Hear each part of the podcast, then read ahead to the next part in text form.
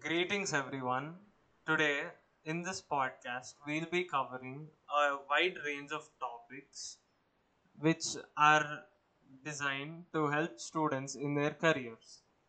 We are here in this podcast with a distinguished particle physicist, Mr. Shrihari Gopalakrishna. Good afternoon, sir. Good afternoon. Sir, so today we'll be talking about how what inspired you to be a particle physicist Okay, so um, I've always had an interest in uh, knowing about how the universe is put together, and uh, it is something that I would read a lot of material on, like magazine articles, newspaper articles, anything that I came across. And it's just like anything else, you know, we read so many things, and I would just be reading this and that. And uh, this is also one of the things that uh, that uh, I would be reading And so the more I read about it, the more fascinating it seemed because it's a very it's a world which is kind of hidden from us. It is not apparent to us right when we look at something about all of the details about how the universe is put together. And so the more I learned, it became apparent to me that you know just if you look behind a layer, there is this whole vast uh, you know framework which is hidden to us. And it has become amenable to uh, humans to get a glimpse of that world. And over the last 200 300 years systematically we have assembled a lot of uh, knowledge about how the universe is put together. And that always fascinated me. And so this was just an interest in the beginning um, but later on I started uh, doing it more rigorously and more and more time devoted to it. I started taking courses in physics, and it was a, a gradual evolution, a slow evolution, but eventually I started doing it full time. And then I got a PhD in physics, and now I really do that full time. So it is a gradual evolution, you know, like based on my interest. And I have just been following my interest. That's a short summary of how I was led to this thing. and uh, this can help students find their own path and uh, i think this story of yours has an impact in students and it can help them find their own thing their own profession sir my next question for you is what does a particle physicist do every day like what does he do It's a very complicated question. So, like any um, any profession, there are many things that you have to deal with. Some related to physics, some not so directly related to physics, but still academics, and some nothing related to academics but administrative. And so there is a you know like any profession, there are many different things that come up, but to put it shortly, you know, a big chunk of time, most of the time is devoted to asking this question. You know, we know certain things about the world, and the question is, what else is there? Is we certainly know that we don't know everything. That's obvious to every one of us. And so there is many more things about nature that we wish to find out. And so this is an ongoing quest which never ends. So every day we try to make a little bit more headway in knowing about how the universe is put together.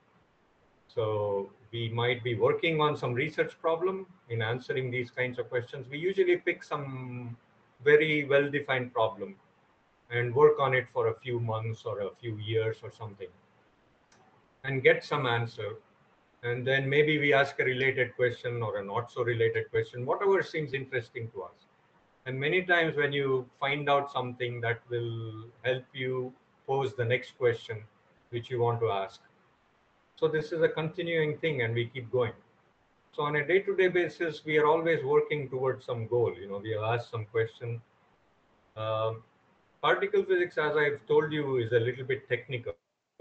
Things are a bit hidden. So it becomes a bit abstract.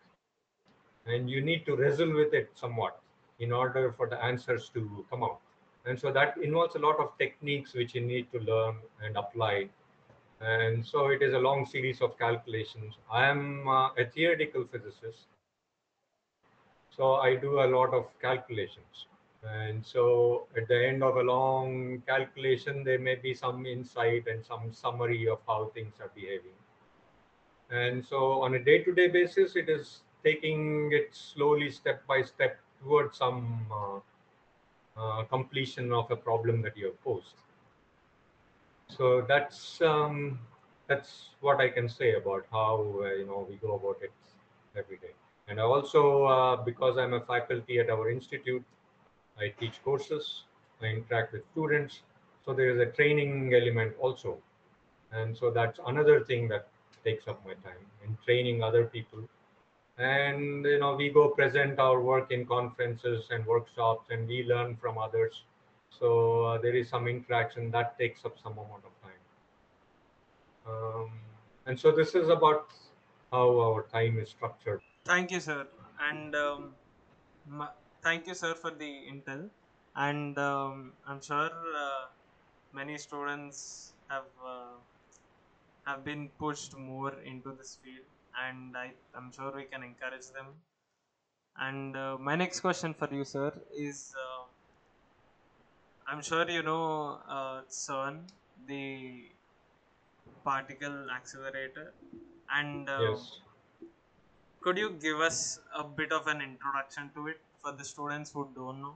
And uh, could you explain what exactly happens there? Okay. So, um, Will I be able to uh, pull up? Uh, so this is um, showing a cutout of some pictures of the Large Hadron Collider, which is at the CERN facility. And CERN is a, a multinational collaboration, uh, mainly led by Europe now, um, but also it is a worldwide collaboration. Um, many, many, many countries, in fact, uh, hundreds of countries perhaps are members of uh, the collaboration and it is a collective effort to try to unravel what is going on at a very short distance scale. So uh, here is a picture of the collider that is at CERN. And so what it is doing is colliding protons. And um, what is true in nature is when you put in some amount of energy in some region of space, you put in a lot of energy, new particles can be created. You might be familiar of E, uh, familiar with E equal to mc squared, which is the famous yes, Einstein's sir. equation for creating mass from energy. So what CERN does is collides protons with very large energy and uh, puts that energy in a very tiny region of space. And from that energy, new particles can get created. And so this uh, graphic here is showing one such particle that gets produced. For instance, the Higgs boson. The Higgs discovery happened at CERN in uh, 2012. And so that happened by simply that the second graphic that is being shown here, you see is, um, um, so the protons collided this way and the Higgs got created in the center part. And then the Higgs boson is an unstable particle. So it decays and in this case, it has decayed to two photons. Photons are light particles. So the two light particles are being recorded by this massive detector. The cutout of the detector is shown here. And so this is a detector surrounding the collision point. So the, the light particles that are coming out, photons, are going through all of these detector elements. This thing is gigantic. You may not get the scale of this round thing here, but it is about uh, four or five stories tall. You know, it is that big of a detector. And so it records all of these particles that are going through. And then we reconstruct what might have happened in this place that the energy was put in. And so in this case, if a characteristic signature of the photons goes through the detector and is recorded, we can reconstruct and say that, oh, this might be due to a Higgs boson that is decaying into two photons. So this is just one example of the new kinds of particles that get created at the LHC, which is a Large Hadron Collider, which is operating at CERN. So there are many, many such new particles that are produced and we study that. When I told you that the world of the particles, you know, some aspects of nature and how the universe works is all hidden, this is what I mean. It's not Yes, very apparent to us. And we need to build all of these very big machines in order to learn about these very subtle things that are going on. And uh, the Higgs decays in a very tiny fraction of a second, maybe 10 to the minus 20 seconds or something. You know, it's like a very short instant of time that it lives and then decays. And uh, we have to piece together what happened and then try to learn about the fact that the Higgs was there and it got produced. And that way we have learned about many, many particles that are uh, produced. And so here is one summary of all of the particles that we know right now. And so um, this not only at CERN, but over the last 100 years or so, we have assembled this picture. And right now, CERN has the largest energy accelerator operating, and it has um, helped us to complete this picture. Like if you look at the center, it is the Higgs, and the big discovery coming out of CERN in the last 10 years or uh, 11 years is um, the discovery of the Higgs. So there are many such programs happening at CERN. This is just one example of what is done at CERN. Yes, sir. And this is then more directly related to what I think about. So which is why I brought this example. Yes, sir. Thank you, sir.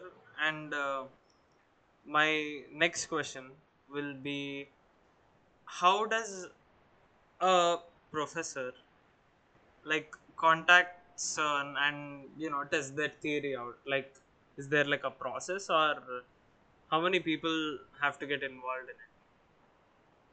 Yeah, very good question. So this is very specific to my field, which is uh, particle physics, which is also called as high energy physics, and it varies depending on what, what kind of a scientist you are, what kind of a physicist. Very different modes of working. So uh, if the question is more specifically about my area of research, then the answer that I'll give you is you have to bear in mind is very specific to that field.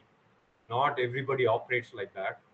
But in my field, the way it has worked is that it has become a very uh, difficult thing. If you look at this uh, setup here, this is a gigantic machine. In fact, this accelerator uh, ring that you can see here goes on for 27 kilometers. It is a big circle. It is filled with magnets like this for 27 kilometers. You can see people standing here and the beam line going. And so uh, this thing is a huge machine. And you can imagine how many thousands of people it takes to maintain this kind of a machine and operate it. So it is a very complicated enterprise, and a huge number of people come and collaborate in order to get this done. And so uh, a professor or a scientist will be involved in uh, building this machine, getting it to work, getting it to run properly, and then data taking. And once the data is taken, it is put onto computers, you know, data storage. Huge number, like petabytes of data is stored and uh, later analyzed in order to find something like the Higgs boson here. So all of this takes a lot of manpower. And a particular professor might be involved in one part about this whole enterprise. It's usually collaborative. And so that is what I'm talking about is on the experimental side. But I am more of a theoretical person. I don't per se work on the experiment directly. But what I'm involved in is in uh, keeping track of what findings there are from the LHC, from the CERN program, from the Large Hadron Collider, and then taking clues from the data and asking what might we be seeing, how can we interpret this thing, you know, what new things might we be able to find, and how might we be able to look for things that we don't know yet. So these kinds of things. So I don't work directly with the CERN machine or directly with the data, but my colleagues who are known as experimental physicists are more involved directly in running the experiment, analyzing the data, and finding uh, things that come out of the accelerator. But I am involved more indirectly. So uh, whenever the the Large Hadron Collider uh, collaborations uh, find something, they will usually publish and we keep track of the publications. They will also give presentations, they will uh, give seminars. So we keep track of all of that and we'll get to know what might be the latest findings from CERN and so on. Yes, sir. And then we are involved somewhat indirectly through that kind of a process. Yes, sir. Thank you, sir. And um, my next question will be like um, the institute you're working in does everyone collaborate with each other like how does collaboration work in an institute like between professors Yeah. So again, it is a very uh, person dependent thing. You know, some people collaborate more than others, and um, some people sometimes collaborate more than at other times, right? Sometimes you want to work on your own. Sometimes, you know, if, depending on what problem you have asked, it may need the collaboration of two, three, four people, or even larger sometimes. Um, so in our institute, there are various specialties. And so there are a few people in particle physics in our institute, uh, um, which is the Institute of Mathematical Sciences in Chennai. There are about uh, five or six of us who do this kind of particle physics, which is called as high energy physics. And yes particularly the branch that I am in is called phenomenology. So I work in something called high energy physics phenomenology. And we are about five of us.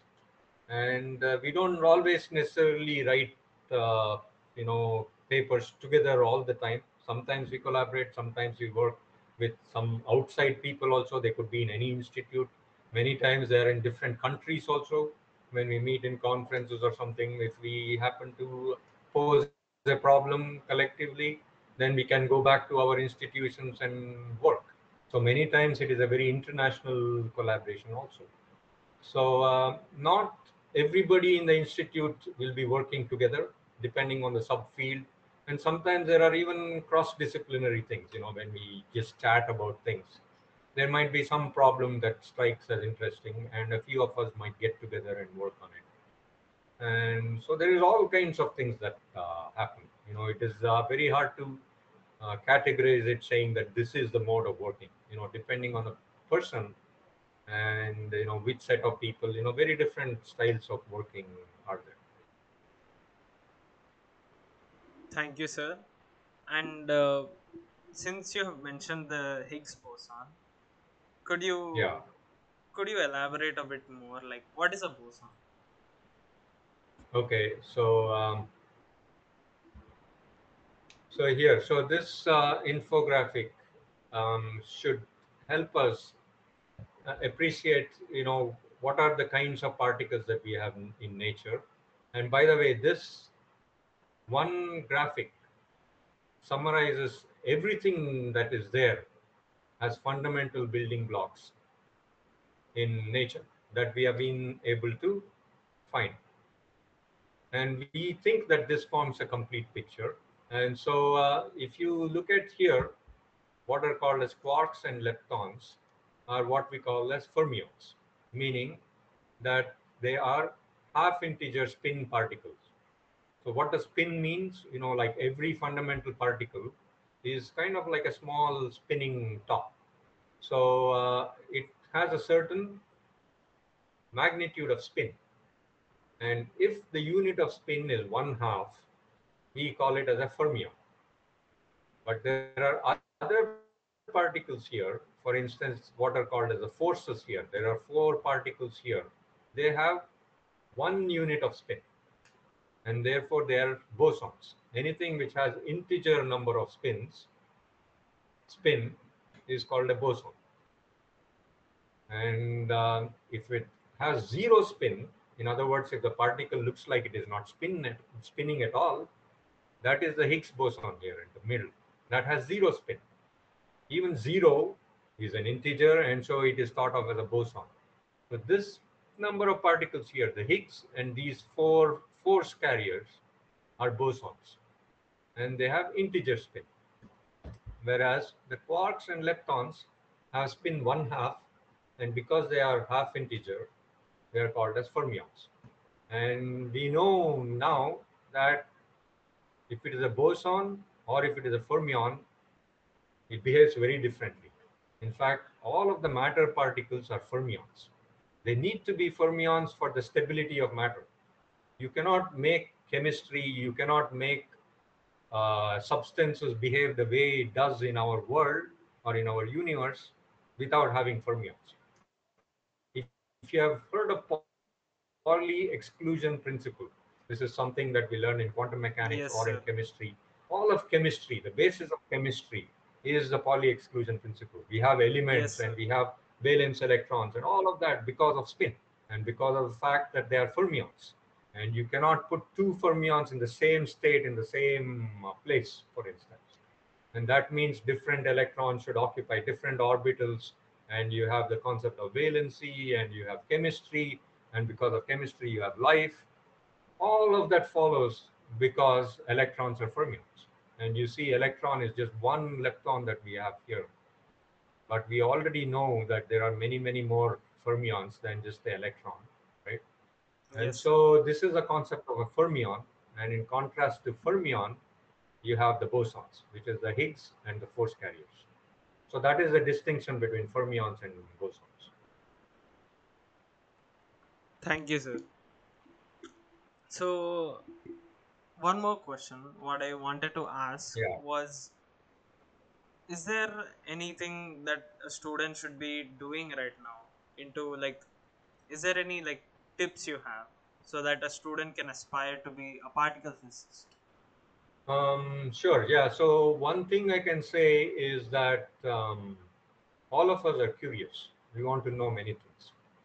I think of it as a very basic human uh, fact Yes, sir. that every kid, you know, is very curious, right? I mean, they want to know. They learn. They pick up this thing, this thing. If they find some mud, they'll put it in it uh, in their mouth. They're very curious to know what it is, and they don't know, right? I mean, they don't know that one should not pick up mud and put it in their mouth. They're still learning, right? They- But they're curious. They want to know everything. So that is very innate in all of us. We want to know things, and uh, so somehow in going through life and in going through school and homework and this and that, we lose that curiosity. You know that that I believe is innate and inherent in us. But because of how our curriculum is structured and how our school life is structured and how our home life is structured, and there are a lot of challenges in in this, right? And so we somehow lose that. And so if we can bring that back, I think we are inherently curious. And if you follow that curiosity, that you might be curious about how the universe is put together or how the world is uh, put together. Yes, you just follow that curiosity where it leads you is in all of this. And that's all you need to do. Just follow your interest, follow your curiosity. And if circumstances allow, and if you can uh, go in that direction, then great. Sometimes circumstances, present circumstances may not allow it. But if you have an active interest and you're reading widely about everything, it is all there. And when the circumstances present itself and situation presents itself, you might be more willing to take that path if it is possible. So all I can say is be curious about everything, learn everything that you can think of. Particles and the universe is should be just one other thing that you learn. And I don't believe in getting too focused early on in school and all that. Just read widely, you know, talk to everybody that you can. Like what you're doing right now is a very important thing. You just talk to people, talk to various different kinds of people, get to know what is there. Read this, read that, read magazines, read books, and you know, look at uh, documentaries, look at television shows, look at movies, investigate how movies are made, you know, see how stories are written, explore everything. and uh, particles is also one of the things you have explored if that is something that you are very curious about exploring go a little bit farther than something else. And uh, whatever interests you go as far as you can go. And at some point if you become interested enough in something then maybe you can even contemplate taking that as a profession and going full time and all that. But even otherwise it's fine. Even doing two three different things and you know like um, having sharing the interest everything is fine because each one of us has very different circumstances and it is very hard to give a recipe for how everybody should be following one single uh, single thing or whatever so all i can say is if you're interested in something read more about it talk to people who um, who specialize in that get to know more about it and perhaps it'll lead you somewhere Yes, sir. Sir, uh, thank you for this amazing tips. And um, since you mentioned fundamental particles before, like, isn't that the basis of cosmology? Like, uh, getting to know what is the origin of the universe? So, can you please elaborate? yeah very good question so let me bring up this um, infographic so uh, this thing is showing the connection between particle physics and cosmology. Yes, and uh, this is a very good question that you ask. And uh, it is a very fascinating uh, story of how these two are so tightly intertwined. You know we, we know today in the last 30 to 40 years i would say we have found remarkable things. We have learned so much stuff about this connection that you know it is incredible. You know just about maybe even 25 to 30 years ago we were kind of in complete dark about this aspect about the universe. And today we can very confidently say so many things about how tightly connected particle physics and cosmology is. And this infographic is showing that thing so we believe today and we have very irrefutable or irrefutable uh, evidence that the universe was in a very hot state in the early universe, fractions of a second after the birth of the universe. And the birth of the universe itself, you may know, is called the Big Bang. Yes, sir. so the Big Bang happened, it start at a very, uh, you know, 13.7 billion years ago. And that's what is shown here as this orange spot. And since then, the universe has been expanding Yes. And so whenever something expands, we know from basic thermodynamics is that it cools. So the universe has been expanding since the Big Bang and cooling. But in the very early instance of time, the universe was very, very hot. And so when things are very hot, high temperature also means that the constituent particles making up the high temperature gas or whatever is moving around very, very fast. It has very large velocities. And when things have very large velocities, they also have large energies. And when large energies are present, as I told you, E equal to mc squared, and you can Yes, create very massive particles, which we don't find in our everyday world, but are created in fleeting instances of time. They, they're created and they decay away very quickly. And that is what CERN, as we mentioned earlier, is finding. They produce all this, the CERN accelerator produces all of these particles which live for a very brief instant and decay away. And uh, instance after the Big Bang in the universe also was doing the same thing. Very uh, heavy particles, that's the same particles that I showed you that table. These particles are produced in the early universe in the hot phase and they decay away. And so, how is it that you are able to study the universe without knowing about the particles? It's not possible. If we want to really know about how the universe behaved in the very early instance of time, you should know what that hot gas is made up of. And that particles that are making up this hot gas in the early universe is nothing but these fundamental particles. And these fundamental particles are present in this early epoch here that is shown in this part. And so you can see things like W, Z, top, all of the fundamental particles that are in the table is all propagating in this very high temperature phase in the universe. And as the universe cools, they condense. And so they condense and eventually you form galaxies and stars and everything and what we are made up of today and all that is a very late epoch. This is showing present day time, much, much, much after the Big Bang. And so this has all condensed now into stars and galaxies and planets and us and all of that. We are a very late time phenomenon. But if you go backward in time, we know that the universe was very hot and these fundamental particles are present there. And this picture is very solid right now because of our knowledge of uh, particle physics and of cosmology and astrophysics. We have been able to piece together from all of the evidences through telescopes that we have been able to gather that it forms a very consistent picture. We are very confident about this picture. It is not it is not very doubtful. The evidence is very solid, but yet we have many puzzles that remain. Some more recent ones are tentative. We are yet to nail it down. We are studying it more. You may have heard about things like dark matter and so on, Yes, which sir. we don't know too much about. And so uh, these are all aspects that we are finding, but still they remain open questions. You know, it's not like we know everything, but the things that we know, many of the things we know solidly now from very firm experimental evidence and also from the theory of the standard model of particle physics. You know, we can describe the universe very precisely using Einstein's general relativity applied to cosmology, and it forms a beautiful, consistent picture where we have enormous power in order to describe what we are observing, and that will also help us, you know, like know what else might be out there. If you have a good framework, you can put it to the test and see how well it is working. And if it's not working, what new things might be out there, which if you put in, it will work fine. So that is the exercise that we are involved in.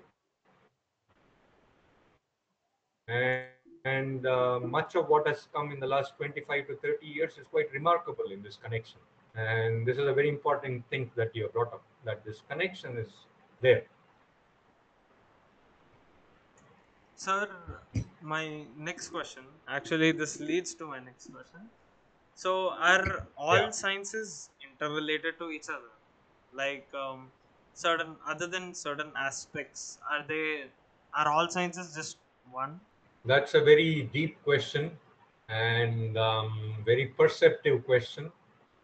There are many levels with which I can answer that. And so, um, one broad answer is the methods of science are common. It is the same thing. You know, we don't want to fool ourselves. We want to be led by evidence and not by our prejudices. So, you want the data to lead you wherever it takes you you don't want to uh, prejudge too many things about how things should be. So, in all of the sciences, a common theme is look at the evidence, look at the data, be guided by that. That's a common thread. So, in that broad way of speaking, all science follows the same method. It has the same intention. It has the same, uh, you know, methods that should be followed. But that's a very broad statement. If you look at what it takes in order to gather evidence in, uh, let's say, biology versus how you would gather evidence in particle physics, the tools are very different. So, in that sense, they are not the same because what you need expertise on is very different. If you are a biologist, you would need very different tools than if you are a particle physicist, right? Although the, the philosophy behind it is the same, the methods and techniques are very different. And many things are hidden from us. You have to look very, very carefully. If you don't look carefully enough, you will be led astray. You will make all kinds of mistakes in conclusions. So we have learned over the centuries uh, on how to guard against this thing, be very careful, make observations carefully before you reach conclusions. And so you need to be careful, which means that you need to build instruments which will help you that. not everything is uh, very apparent to us because we are macroscopic objects we work in you know centimeter scale and uh, meter scale and so on but if i can go to this uh, infographic here. Um, this is showing okay this infographic is showing the scale of things. You see the atom is shown to be you may not be able to read this but it says 10 to the minus 8 centimeters i think. It's Yes. um it's a very tiny distance scale. And so the tools that are needed to study the atom with that distance scale and if you go further we know all of these things we know that the atom is made up of a nucleus and an electron nucleus is further made up of a proton and a neutron and the proton and a neutron is made up of quarks and the distance scale that is relevant for quarks is of the order of 10 to the minus 17 centimeters or something like that. It's an incredibly tiny distance scale. And what tools you need to study are very specialized. The accelerators that we spoke about at CERN and all that. Those are the kinds of tools that uh, that you need to deploy in order to learn about the universe that is operating at that distance scale. And the same thing if you are now going to do cosmological measurements, you know, like at very large distance scales, at the scale of galaxies and so on, right? Yes. The tools that you know, the telescopes and the space satellites and all of that, very different, right? It's not like building an accelerator. It's a very different set of skills that you need to uh, learn in order to do that. Whereas if you're a biologist, you would uh, be doing microscopy, you would be doing genetics, you would be collecting specimens, right? It's a different set of tools that you need to deploy. Each one has a different domain of applicability. You operate within that domain. There are some, uh, you know, techniques which you apply in that domain. So in that sense, they're not all the same. So it depends on how you look at it. So in some sense, they all have the same goal. It is about learning the universe. Whereas when you come to specialization and the profession and the practices that you uh, have, they might be very different. Thank you, sir. So, my next question is uh, the recent launch of Aditya L1 and Chandrayaan 3 have been successful, and uh, what do you think it um, benefits our society, and how does it help professors? Um, how does it help professors is not something that I would look at, right? We are a very small community. You know, it's like, okay, academics is fine, but uh, we might have some academic benefits in doing these things. But I really think that the benefits of doing these kinds of things is much wider than how it helps academics or how it helps professors. So it helps society in general right the fact that we can we have the ability to build those kinds of uh, launch vehicles we have the rockets which will be able to launch those satellites and we uh, have the techniques to be able to navigate and put the aditya l1 at the lagrange point l1 right? Which is very very far away. We precisely navigate um, a spacecraft in order to go in that specific point in space. All of these techniques that mankind or a nation or a community or society accumulates is all benefits in the long term you know these are very very essential for our uh, you know well-being today. We are a very highly technical society now. You can just look around you how many gadgets and how technology is all around you. And so these things bring incredible spin-offs which many things we are not even aware of today. You do these things today without knowing 10 years from now, 15 years from now, 20 years from now, 50 years from now, they will bring you returns which you cannot even foresee today. It's very, very important to do all of these things. You know, do everything, launch all these satellites, build up all of these techniques. You have to do all of it. I don't pick and choose. I don't say this is important, this is not important you know it's important to do all of it because it should be an overall development and only that is healthy for society you know if you make it very lopsided okay i'm only going to develop space. I'm only going to develop atomic technology. I'm going to only develop in biology. I'm going to only develop in chemistry. That's a very short sighted view, right? I mean, you need developments in all of it. Anything that a society can do, we as a community can do, we should go for it. We should dream big and we should go for it. And we have seen time and again when uh, uh, societies do it, immense rewards come later on, which you can see, right? I'm sure you can appreciate that almost all of those things were never foreseen. All of the rewards that were, that we have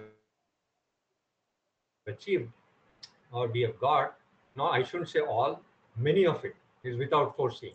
Some you might do targeted development and so on, right? But many things come as some spin off without even aiming for it. And so we should be open to it. So, in that context, is what I would view uh, Aditya L1 mission or Chandrayaan, all of these things in that context. Thank you, sir. That was a very perceptive view. And um, I would like to ask another question. It is about how specialization is rapidly increasing in all of the sciences. Like, um, like you mentioned that uh, you work in the in theory, like not experiment. So, do you think specialization is getting rapidly faster in in uh, in study fields? Yes, so that's a very perceptive uh, question. So, um, again, let me give you a few different uh, answers. So, uh, okay, firstly, what you say, what you recognize is a fact. Things have got very specialized, they've got very technical, because you can appreciate that as we move to more and more hidden domains, at least if I restrict myself to uh, you know some uh, aspects of science as we are talking about you know they've got very uh, non-trivial to dig out and so how is it that you can dig out all of the things you know inner workings at the scale of 10 to the minus 18 centimeters without deploying very specialized techniques? They don't come easily right? So you need to do a whole series of things before phenomena at that scale becomes apparent to you. Otherwise they will simply not show up right? So you need to train yourself and you need to be able to build all of those equipment. It's a very long learning process for society as a whole and for individuals also right? Each one of us should train ourselves in order to be able to do that. And collectively as a society we should be able to achieve it. So that incredible amount of training takes a long time. And you need specialization. It will not come easily. You cannot just go do some course for like one year two years three years five years is still not sufficient. You need perhaps a training of the order of decades before you become proficient enough in these things in order to operate in that. You can see it across the board. Let's say you take uh, some computer technology today right? Making chips. They've got so fine scale so incredibly tiny the feature size of transistors and all that. If you have to design a current uh, microprocessor today or a chip semiconductor chip imagine the amount of specialization that you need in order to be able to do it. It's incredible right? So as our uh, technology advances it is inevitable i think that we will get to a more and more specialized sphere of operating. And it becomes very hard for humans to grapple with that because our uh, training takes time. And you know it have gone to order of decades now. And so this um, is a fact that you have recognized. And i do think that that it has become very specialized. And on the flip side let me also tell you that this is not something that i like. You know it's like we know the you know earlier you asked about you know interconnectedness of science or whatever Yes. we can see many many instances where it is all interconnected. But as humans we are not able to assemble in a single uh, brain all of this very different specialized uh, knowledge that has come up in many many different fields. We have to struggle with it. You know if i am proficient in one subfield i may know very little about something in a different field which may still be related to it but because it has got so specialized i would struggle in order to know even a little bit about that those advances and all that. So it's a constant struggle in order to uh, get some inkling of what that knowledge might be because it needs some amount of uh, you know awareness and training which again goes back to that earlier point. So if you have always been re- reading widely and you know like all kinds of different things without knowing you might have assembled many different things which will help you later on. You know when you see the interconnectedness of things you might be able to take a technique from here and apply it in some very different field um, which uh, many people would not have seen. Many many advances in science come that way. You know take a domain of expertise in one but apply it somewhere else. And if you are a very widely aware individual that can be done so that comes with a very broad set of interests and uh, that will help you. But you know both of those work. You know being broad has its own advantages and being very specific and narrow will help you also go very very deep and find something about nature. So they all work. So whatever seems interesting to you you know is the way that you should uh, go forward. But it's okay you know we do something and anything we do we should not look for very specific things you know that's i don't know if that answered your question but that's uh, one thing i can say Thank you, sir. Actually, your technology point leads to my next question. Um, so, as technology progresses, do you think it has a more like a more impacting effect on um, on like studying in a certain field or researching more? Like, for example, um, we have uh, launched the James Webb Telescope and uh, now it's more advanced than the Hubble telescope. So, do you think tech, as technology progresses, our field of study gets more and more deeper? yes so um, i think so because um, it is like um, uh, a sphere. I don't know who has said this. I have come across this uh, many people say this thing. Like it is like a sphere right? I mean our domain of knowledge is an expanding sphere right?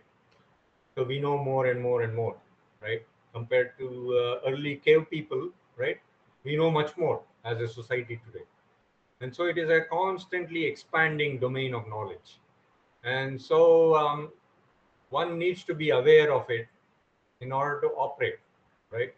And so we do operate with an expanding sphere of uh, you know like knowledge. And um, you know there is much more things that we can know today compared to let's say uh, 10 years ago or 20 years ago because this sphere is uh, increased. And so therefore there are many more many more things to know. And it has gone deeper because always the low hanging fruits are the ones to be picked first. You know cave people figured out a few things as they could see around themselves right? And those things were done. The next non-trivial thing was done by people who came later right and so it was slightly more non-trivial for them to know those facts. And people who came even later had to work slightly harder in order to know things right? So it is always you know getting more and more hidden from us. And in order to dig those things out it is a little bit more difficult as we progress. And so i suppose that you are referring to that one that as we go along things become a little bit more non-trivial, a little bit more complicated, and that much harder. But also it is true that as we go farther, some of the things that came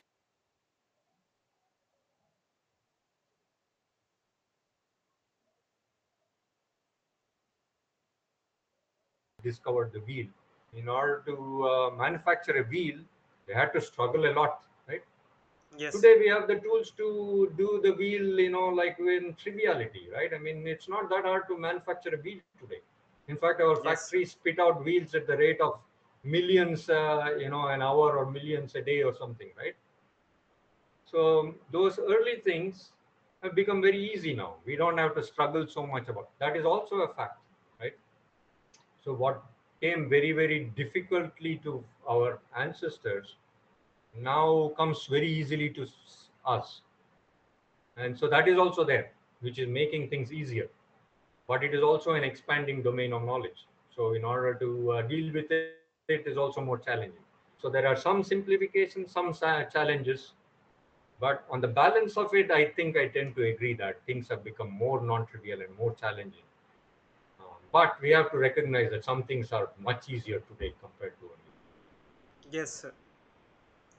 Sir, uh, my final question for you is that uh, do you have any advice for students like me going through school and aspiring to be uh, aspiring to have a career in a research based profession? Like, is there any advice you would like to give?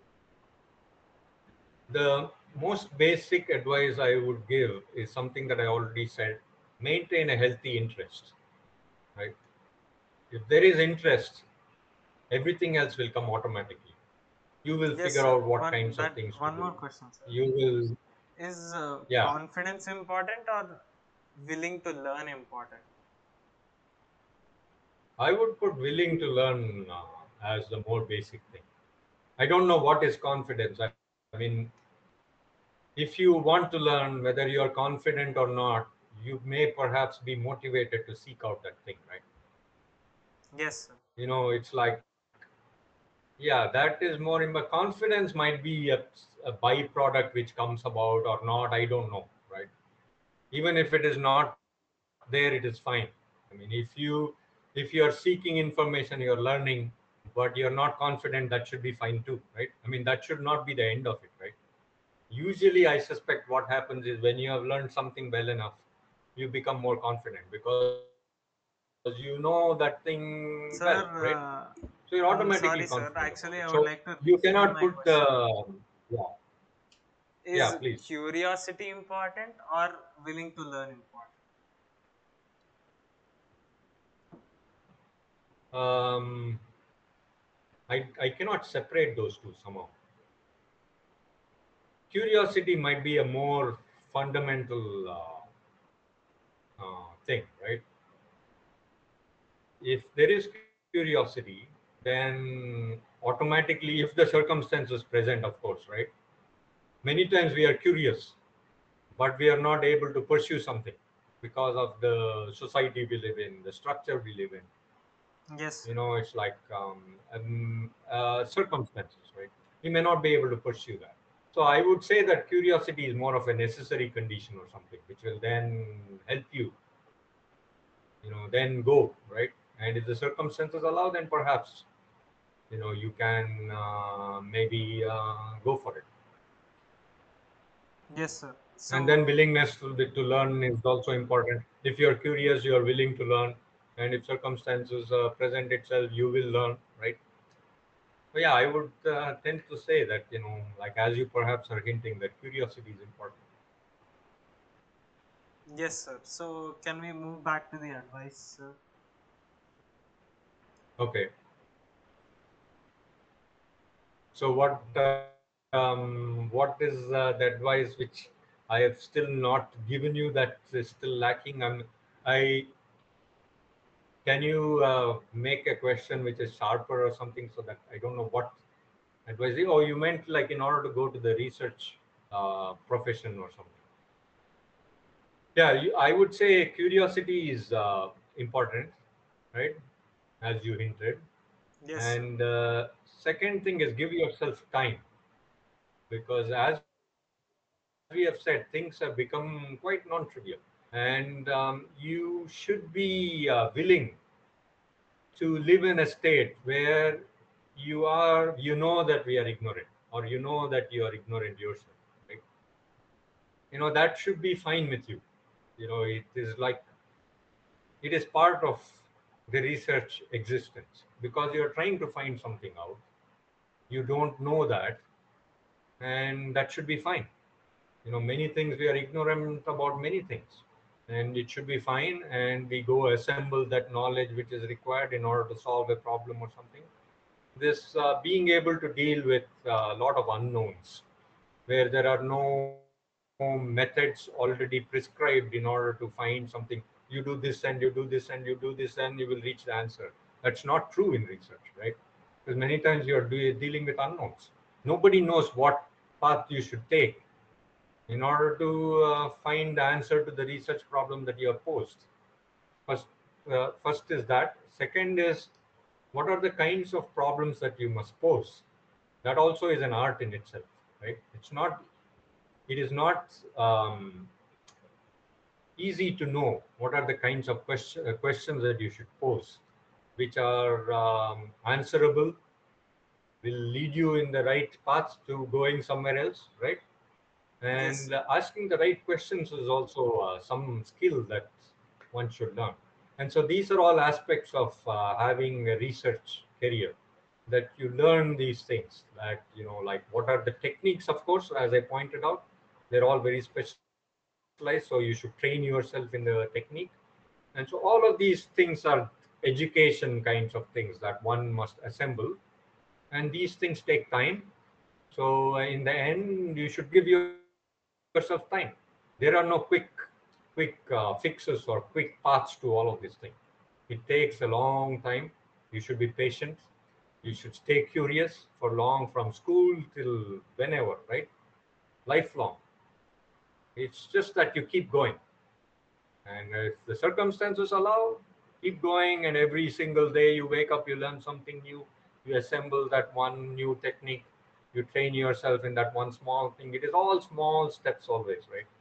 There are no giant leaps in this business. I mean each thing is a very painstakingly done small thing which you learn day by day by day.